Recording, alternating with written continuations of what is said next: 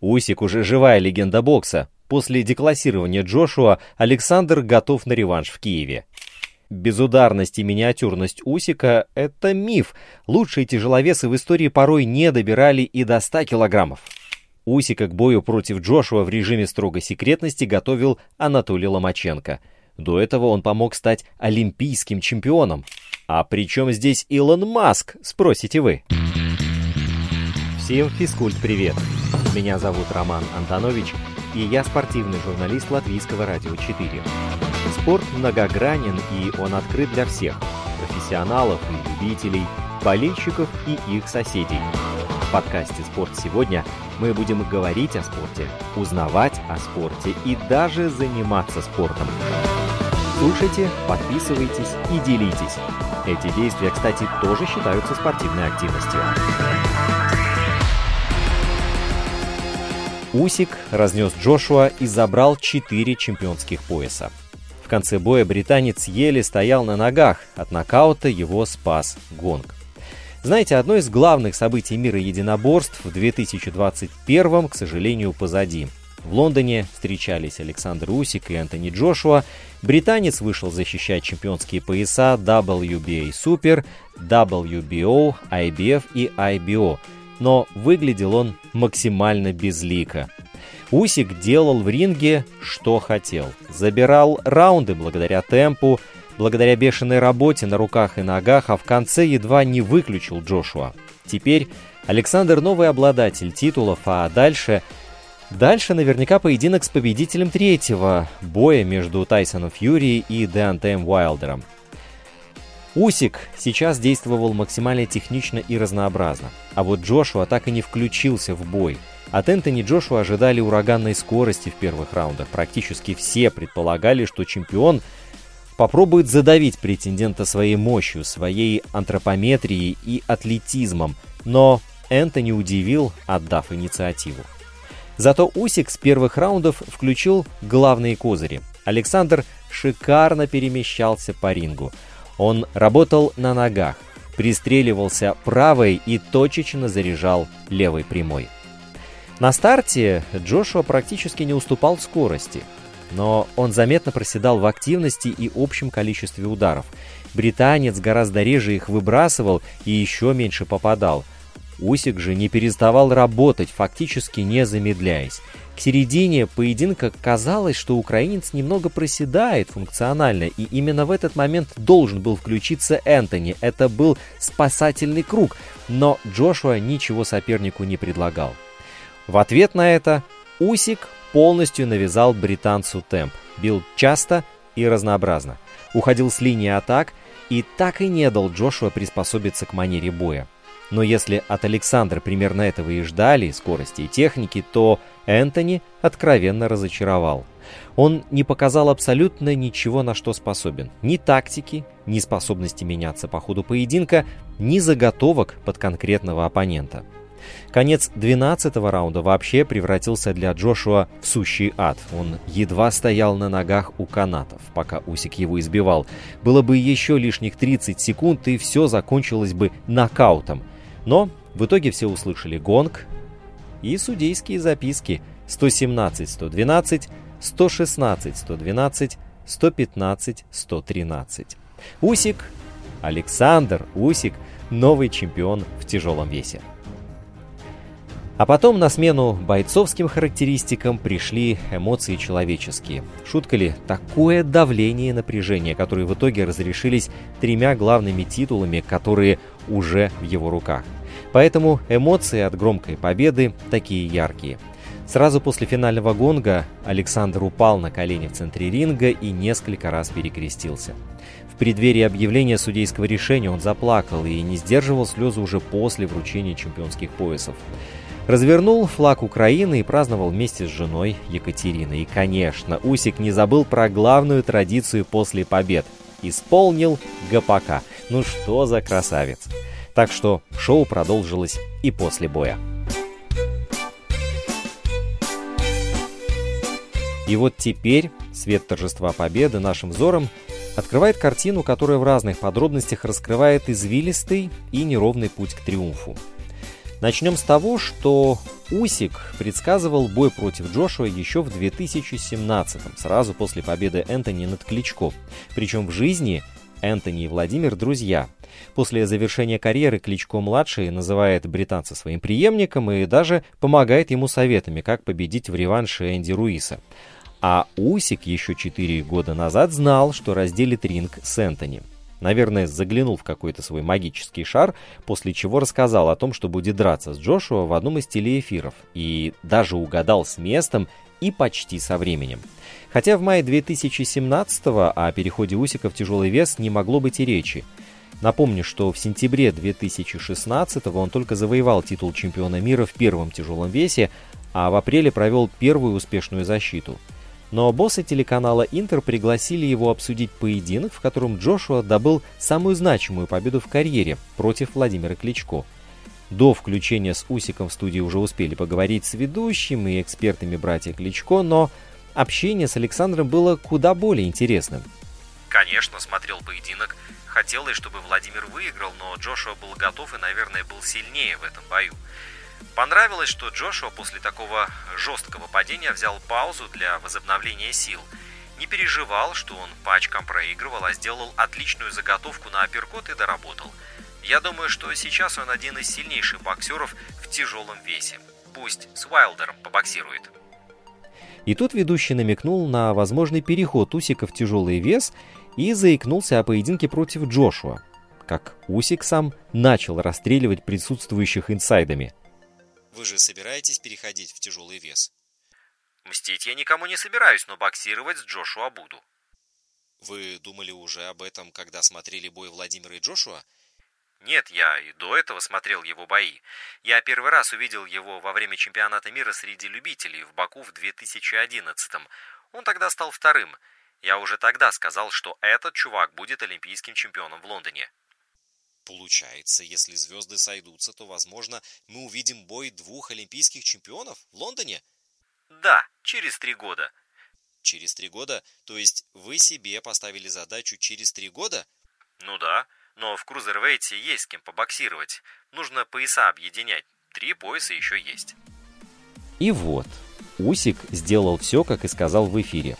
За оставшиеся два года объединил все титулы в первом тяжелом весе, победил в первом сезоне Всемирной боксерской суперсерии, перешел в тяжелый вес и всего за два боя вышел на Джошуа. В расчетах он ошибся лишь на один год, но, вероятно, если бы не пандемия, то и с этим угадал бы. И вот тут интересно получается. Помните, что Кличко помог Джошуа советами победить Энди Руиса? Так вот, он отказался это делать с Усиком. По понятным причинам. Летом 2019 года состоялась одна из главных сенсаций в истории тяжелого веса. Джошуа должен был ярко дебютировать в Америке. Под него и соперника подобрали вполне проходимого Джаррела Миллера. Но последний провалил сразу несколько допинг-тестов, и его на коротком уведомлении заменил любитель шоколадных батончиков Энди Руис. В пухлого американца не верил абсолютно никто, особенно букмекеры – к бою он подходил андердогом, ставки принимались 1 к 13. Но все предматчевые расклады Руис уничтожил в ринге, нокаутировав Джошуа в седьмом раунде, четырежды отправляя фаворита на настил. Первый бой в США обернулся для Эйджея настоящей катастрофой. В декабре в Саудовской Аравии британец реваншировался, убедительно победив по очкам. Оказалось, что вернуться ему помог Владимир Кличко. Благодарить за вклад в победу Джошуа начал прямо в ринге. И теперь же ожидать советов о том, как победить Александра Усика, было совершенно наивно. Во-первых, Усик – главная звезда бокса прямо сейчас в Украине, а во-вторых, он – боец компании братьев Кличко К-2. Ну а главной интригой до боя Джошуа Усик были даже не предматчевые расклады, а угол украинского боксера. За последние несколько лет Александр сменил несколько тренеров, и такая текучка явно не делала его лучше. За несколько недель до поединка отца Василия Ломаченко, Анатолия, заметили в тренировочном лагере Усика, и у всех отпали последние сомнения. Именно он будет в углу будущего чемпиона мира в тяжелом весе. Подтверждал это и промоутер, но ни во время всех мероприятий для журналистов, ни во время процедуры взвешивания, ни во время самого боя в углу Ломаченко-старшего не было, хотя Василий прилетел в Лондон поддержать кума. В боксерской среде активно ходят слухи вокруг того, что боксерский клан Ломаченко банально завидует успехам Александра и его статусу победителя суперсерии, и как абсолютному чемпиону мира, и нулю в графе поражений. Боксер Иван Риткач рассказал и вовсе дикую историю о том, как Василий брал с Усика деньги за возможность тренироваться вместе. Но о фигуре Анатолия Ломаченко я расскажу чуть-чуть попозже. Сейчас нужно запомнить другое имя, которое отработало не менее качественно, чем и сам Усик – Юрий Ткаченко. Официально он работает с украинцем с 2018 года, но пересекался еще во времена любительской карьеры. Ранее боксер подчеркивал, что Ткаченко именно тот тренер, которого он так долго искал. А в Лондоне, как нетрудно догадаться, все было организовано против украинца домашний ангажированный судья и даже хронометрист, который не позволил нокаутировать Джошуа на последних секундах боя. Но, вопреки всему и вся, Усик в ринге выступил лучше, чем от него ожидали. С одной стороны, этому активно поспособствовал сам чемпион. С первых раундов он предложил более мастеровитому и быстрому сопернику не силовую манеру, а захотел потягаться с ним в его же стихии – умном боксе. Чем руководствовался угол Джошуа при этом – большая загадка. Впрочем, на деле же это лишь упрощало задачу украинцу. Александру потребовалось буквально несколько раундов, чтобы просчитать откровенно однообразного оппонента. Начисто проиграв старт, Джошуа вообще не изменил тактики, которая, очевидно, была обречена на провал, за что украинец наказывал его от раунда к раунду все больше и больше – Несколько раз хозяин ринга был на грани нокдауна, но Усик, как потом оказалось, не добивал его из-за требования своего угла. Однако фактически Усик без труда нивелировал главное преимущество Джошуа – ударку, идеальной работой в защите. Сбылись и предматчевые прогнозы. Энто немного промахивался и оставался на месте после атак. Такой классный и быстрый боксер, как Усик, не мог не воспользоваться этим – если взять тактический аспект, то бой против Джошуа самый легкий в его карьере. Фаворит был просто деклассирован во всех компонентах. Но даже этого было недостаточно, по крайней мере в глазах одного судьи. Его имя Ховард Фостер, запишите. На его карте после восьми раундов было 5-3 в пользу Джошуа. Как? Как это возможно? То есть, если бы андердог у букмекеров и экспертов был менее убедителен в чемпионских раундах, когда Усик уже просто избивал соперника, вот конкретно у этого судьи наверняка была бы победа Джошуа. Невероятно. Подобные расклады в уме держал и сам Усик, что просто заставило его быть более агрессивным в чемпионских раундах. Не отставал от него и хронометрист боя. В 12 раунде Усик вышел с четкой целью нокаутировать Джошуа. И на последних секундах ему это фактически удалось, но хронометрист дал сигнал о завершении боя, минимум за 5 секунд до его конца. Ну, что тут скажешь? Подобные вещи – это откровенный позор для организаторов, учитывая, что настолько крупный бой проходит на родине бокса. После боя Джошуа все же нашел в себе силы признать поражение, однако тут же добавил, что проведет незамедлительный реванш с Усиком, что, собственно, и предусмотрено контрактом. Говорил это Энтони, поедая на ходу конфеты. Поздравление победителю, отличная работа от него. Мы вернемся. Прекрасные 12 раундов, я получил отменный опыт сегодня, и с этого момента мы будем только прогрессировать. Снова. Мы сделаем это снова, и причем совсем скоро. К девятому раунду я уже не видел одним глазом, он был просто закрыт. И такое случилось впервые в моей карьере. Но дальше будет реванш. 110%. Удивлен ли я тем, насколько хорош был Усик? Ну, при всем уважении нет. Он был легче и у него был отличный темп. Но он все равно пропускает и пропускает многовато. В реванше нужно понять, как попадать чаще и бить жестче. О, простите, звучит как-то немного наигранно. Словно после драки Джошуа пытается помахать перчатками. Но на самом-то деле, читая между строк, видно, что Джошуа лишь расписывается в собственной беспомощности, пытаясь найти оправдание в конкретном аспекте.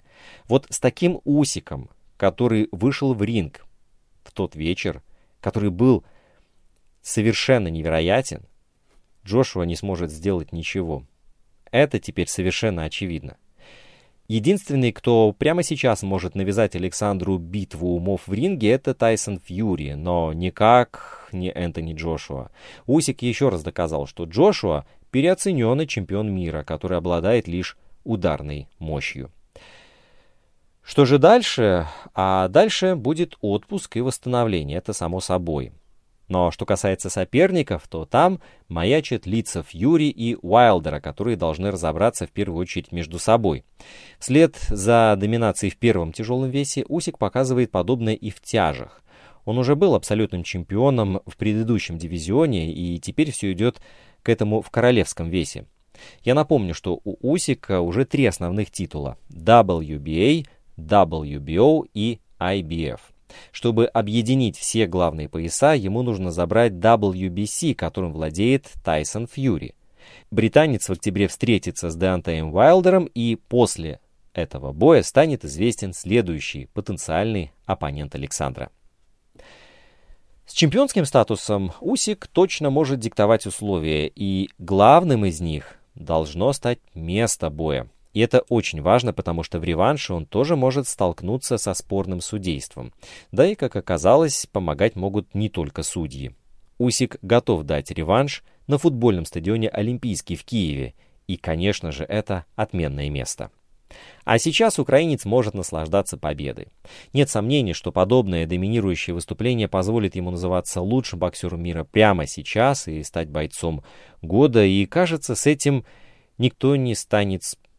Даже Канело, для которого год может стать не менее триумфальным, но вот такой победы в его карьере еще нет. А сам Усик встал в один ряд с Владимиром Кличко. Все же нельзя забывать, как долго правил Кличко-младший, уступая лишь Джо Луису. В боксе есть поговорка «Хороший большой боксер всегда побьет хорошего маленького боксера». Но на протяжении всей истории этого вида спорта неоднократно происходило обратное. Рой Джонс был совсем не великаном, а Энди Руис так и вовсе вызывал лишь насмешки. Однако это не помешало им не просто бить, а уничтожать более габаритных соперников. С момента перехода Александра Усика в королевский дивизион только ленивый не высказался о том, что украинец слишком мал и вообще без нокаутирующего удара. Попытаемся раз и навсегда этот миф разрушить на фоне лучших боксеров в истории тяжелого веса. Итак, миф первый. Усик слишком маленький для тяжелого веса, у него такие же габариты, как у Али и больше, чем у Фрейзера, Холлифилда и Тайсона. Майк Тайсон или Энди Руис уничтожали оппонентов значительно больше себя, но их не называли слишком маленькими тяжеловесами. А самые показательные примеры – одни из лучших боксеров. Мохаммед Али почти на протяжении всей карьеры не превышал 98 килограммов. Чаще всего Али на весах перед боем показывал в районе 95-97. Лишь раз он перевалил отметку в 100 килограммов. Это было перед третьим боем против Джо Фрейзера, уже пройдя свой пик 101 килограмм и 800 граммов. Почему-то никто и никогда не говорил о том, что Мохаммед маленький тяжеловес. Али – классический тяж. Усик имеет абсолютно идентичные до сантиметра показатели в росте и размахе рук – 191 и 198 сантиметров соответственно. Перед последним поединком против Дерека Чесоры на весах Александр показал 98 килограммов 400 граммов. Это больше, чем в среднем показывал Али в лучшие времена карьеры. У Усика лучше показатели в габаритах, чем у Эвандера Холлифилда – чем у Джо Фрейзера и Майка Тайсона. И всего на один сантиметр в размахе рук и росте украинец уступает Джорджу Форману, у которого даже прозвище говорящее «большой». Средний вес Джорджа в его самых значимых боях против Али, двух боях против Фрейзера и Кена Нортона составлял 100 килограммов. И лишь во время второго пришествия, имея заметные проблемы с весом, он переваливал за 100 килограммов, но это уже был совсем другой Форман. То же касается Майка Тайсона и Эвандера Холлифилда. Даже став абсолютным чемпионом мира в тяжелом весе, Холлифилд показывал на весах 92-95 килограммов, при этом имея скромнее показатели по антропометрии, чем у Усика. Даже в завершающей части карьеры, выходя на чемпионские бои против Ибрагимова и Валуева, он не дотягивал до 100 килограммов. Однако это не помешало Эвандеру сделать то, что не удавалось никому в тяжелом весе – стать четырехкратным чемпионом мира. И единственным, кто стал абсолютным чемпионом мира в первом тяжелом и тяжелом весах. Повторить это достижение может только Усик. Александр большой для первого тяжелого веса. Очевидно, что ему приходилось гонять вес перед боями, он почти всегда превосходил соперников в антропометрии.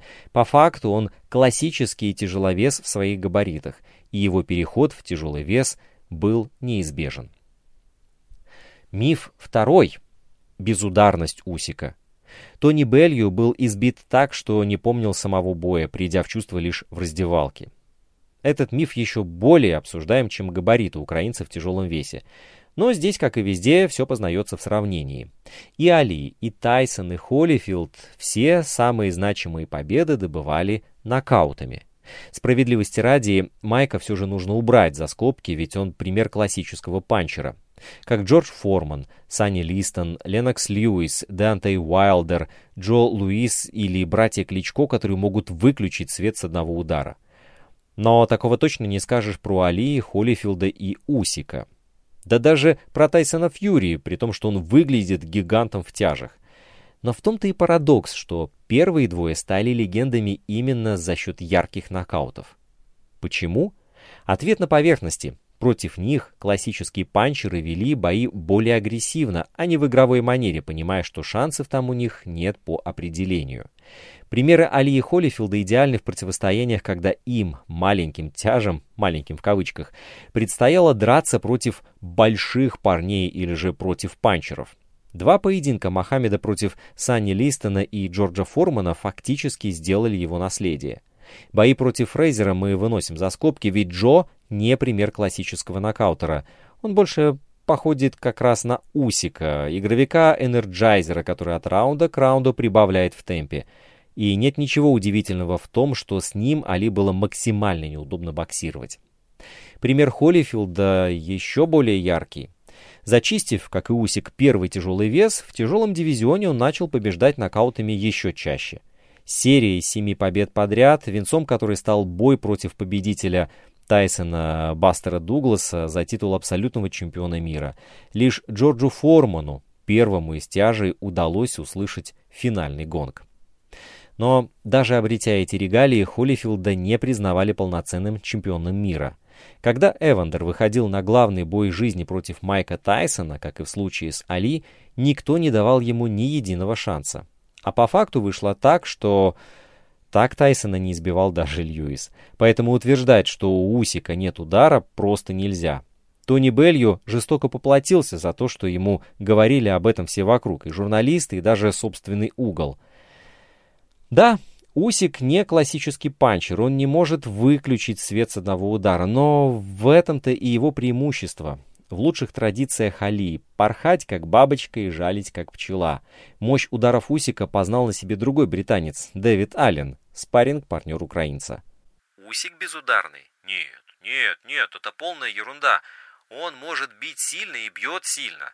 Но когда с ним бьешься, то возникает совершенно другая проблема. Ты просто не видишь и не понимаешь, откуда эти удары прилетают. Сам Джошуа знает это как никто другой. Просто посмотрите на нынешнюю форму Эйджея. Он похудел настолько, что сейчас Усик казался больше самого Джошуа. Ощущение, что теперь именно Джошуа – маленький тяжеловес. Можно упростить еще больше. Если бы не статус классического панчера у Джошуа, то этот бой можно было бы называть мисс-матчем и легкими деньгами для украинца. Нравится это кому-то или нет, но Усик просто лучше как боксер. Помимо противостояния непосредственно бойцов, очень важный аспект, который всегда остается за канатами, но который не менее а, важный, это противостояние углов. И если у Джошуа тут полная стабильность, на протяжении пяти лет он работает с Робом Макрекином, то Усику пришлось сменить ни одного наставника. На старте карьеры Усика был великолепный штаб, который возглавлял Джеймс Али Башир, многолетний помощник покойного Эммануэля Стюарта. Главным учеником обоих тренеров середины нулевых стал, конечно, Владимир Кличко. Усик еще до старта карьеры в профессионалах неоднократно помогал более именитому коллеге в качестве спарринг-партнера готовиться к боям, где Александр быстро сошелся с американским специалистом. Сотрудничество было более чем плодотворным. Усик прибавлял от боя к бою и быстро вышел на чемпионский бой. На публике у боксера и тренера были великолепные отношения. Башир и Александр даже устраивали импровизированные батлы по танцам во время многочисленных мероприятий для журналистов. Башир привел Усика к статусу чемпиона мира, когда в сентябре 2016-го украинец в Польше без особых трудностей прошел к Шиштофа Гловацки. Но все изменилось, когда менеджером боксера стал Эгис Климас, менеджер Ломаченко, Гвоздика и Ковалева. В начале 2017-го Усик шокировал фанатов сообщением, что расстается с Баширом. Сам Джеймс Али рассказал о разладе с боксером более предметно, подтвердив слухи о том, что Александр изменил отношения сразу после начала сотрудничества с Климасом. Нельзя тренировать бойца, когда он слушает еще двух-трех человек параллельно. Я тренировал его в зале, но потом он проводил вечер с другими людьми из лагеря. Они были все время вместе, пока на следующий день он не возвращался на тренировку. Они имели доступ к его ушам и говорили, что ему нужно сделать. Рассказывал Башир. Джеймс Али, кстати, продолжил работу в Украине не без успехов, тренируя перспективного тяжеловеса Владислава Сиренко. После Усик начал работать с Сергеем Ватаманюком, который изначально вообще занимался функциональной подготовкой – под руководством Ватаманюка Усик успешно провел несколько боев в США, а после начал выступать во Всемирной боксерской суперсерии. Но продержался этот союз лишь до начала 2018 года, то есть очень мало, когда украинец едва не завершил выступление в турнире. В полуфинале соревнований Усик, вероятно, показал худший бокс за карьеру, победив Майриса Бредиса лишь решением большинства судей. Затем функции тренера в углу у Александра выполнял Рас Абнер – Катмен. Поразительно, но такая частая текучка кадров никак не повлияла на итоговые результаты в квадрате ринга. Усик, если и не доминирует над своими соперниками, то побеждает все равно без вопросов. В одном из интервью Усик признал, что собрать профессиональную команду, которая будет с тобой на протяжении долгого времени, это очень сложная задача.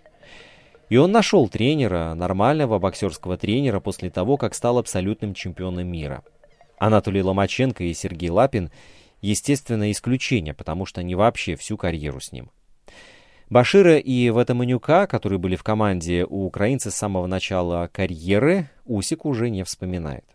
Он даже признавался, что Анатолий Ломаченко не взял деньги за победу над Гасиевым, а еще он называет его вторым отцом.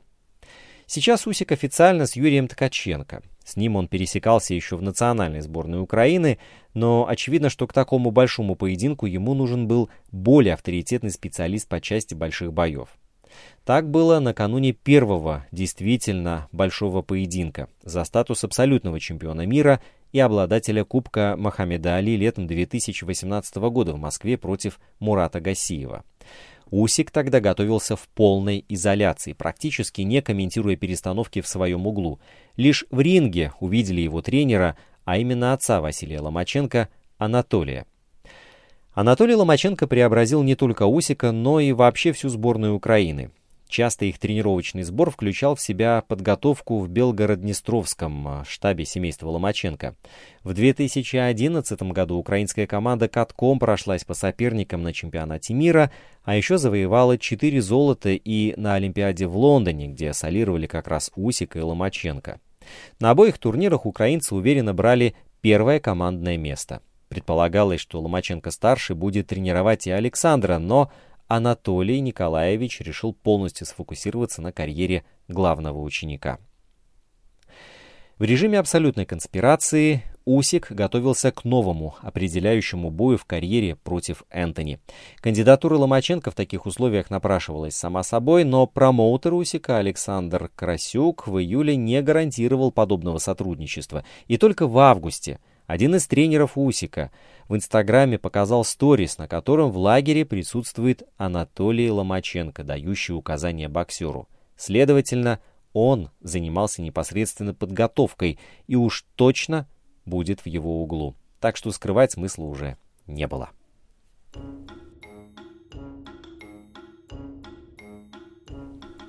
После боя в воскресной пасторальной атмосфере украинский боксер, раздавая налево и направо интервью, автографы, селфи, отвечая на сообщения, сделал подарок основателю компании Tesla Илону Маску. В подарок от Усика миллиардер, может даже он и не ожидал этого, получил NFT-токен и костюм Джейксет, в котором украинец выходит на поединок. Усик – большой фанат Илона Маска – как потом стало известно, костюм, кстати, этот сделан в честь главы Тесла. Перед боем Усик даже предлагал одеяние Маску, но тот почему-то ответа не дал. Да и на сей момент в Твиттере предпринимателя все посты касаются только космических дел. Маск витает где-то среди звезд. Но еще не вечер.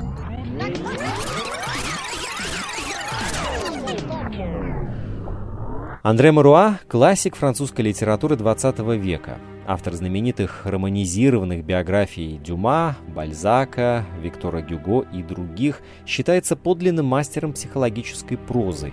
Его книга «Письма незнакомки» начинается словами «Вы существуете, и вместе с тем вас нет». А кто же есть? Есть красавица, мелькнувшая в театральном фойе, есть незримая молчаливая собеседница, готовая часами слушать рассуждения о жизни, любви, расставаниях и встречах. Есть писатель, проживший долгую жизнь и готовый делиться сокровенными мыслями. Слушайте и подписывайтесь на подкаст «Внеклассное чтение», в котором звучат неизвестные произведения известных авторов, история их создания, интересные факты из биографии писателя. «Внеклассное чтение» на всех крупнейших подкаст-платформах. Google – Apple, Spotify, CastBox, Яндекс Музыка и на домашней странице lr4.lv.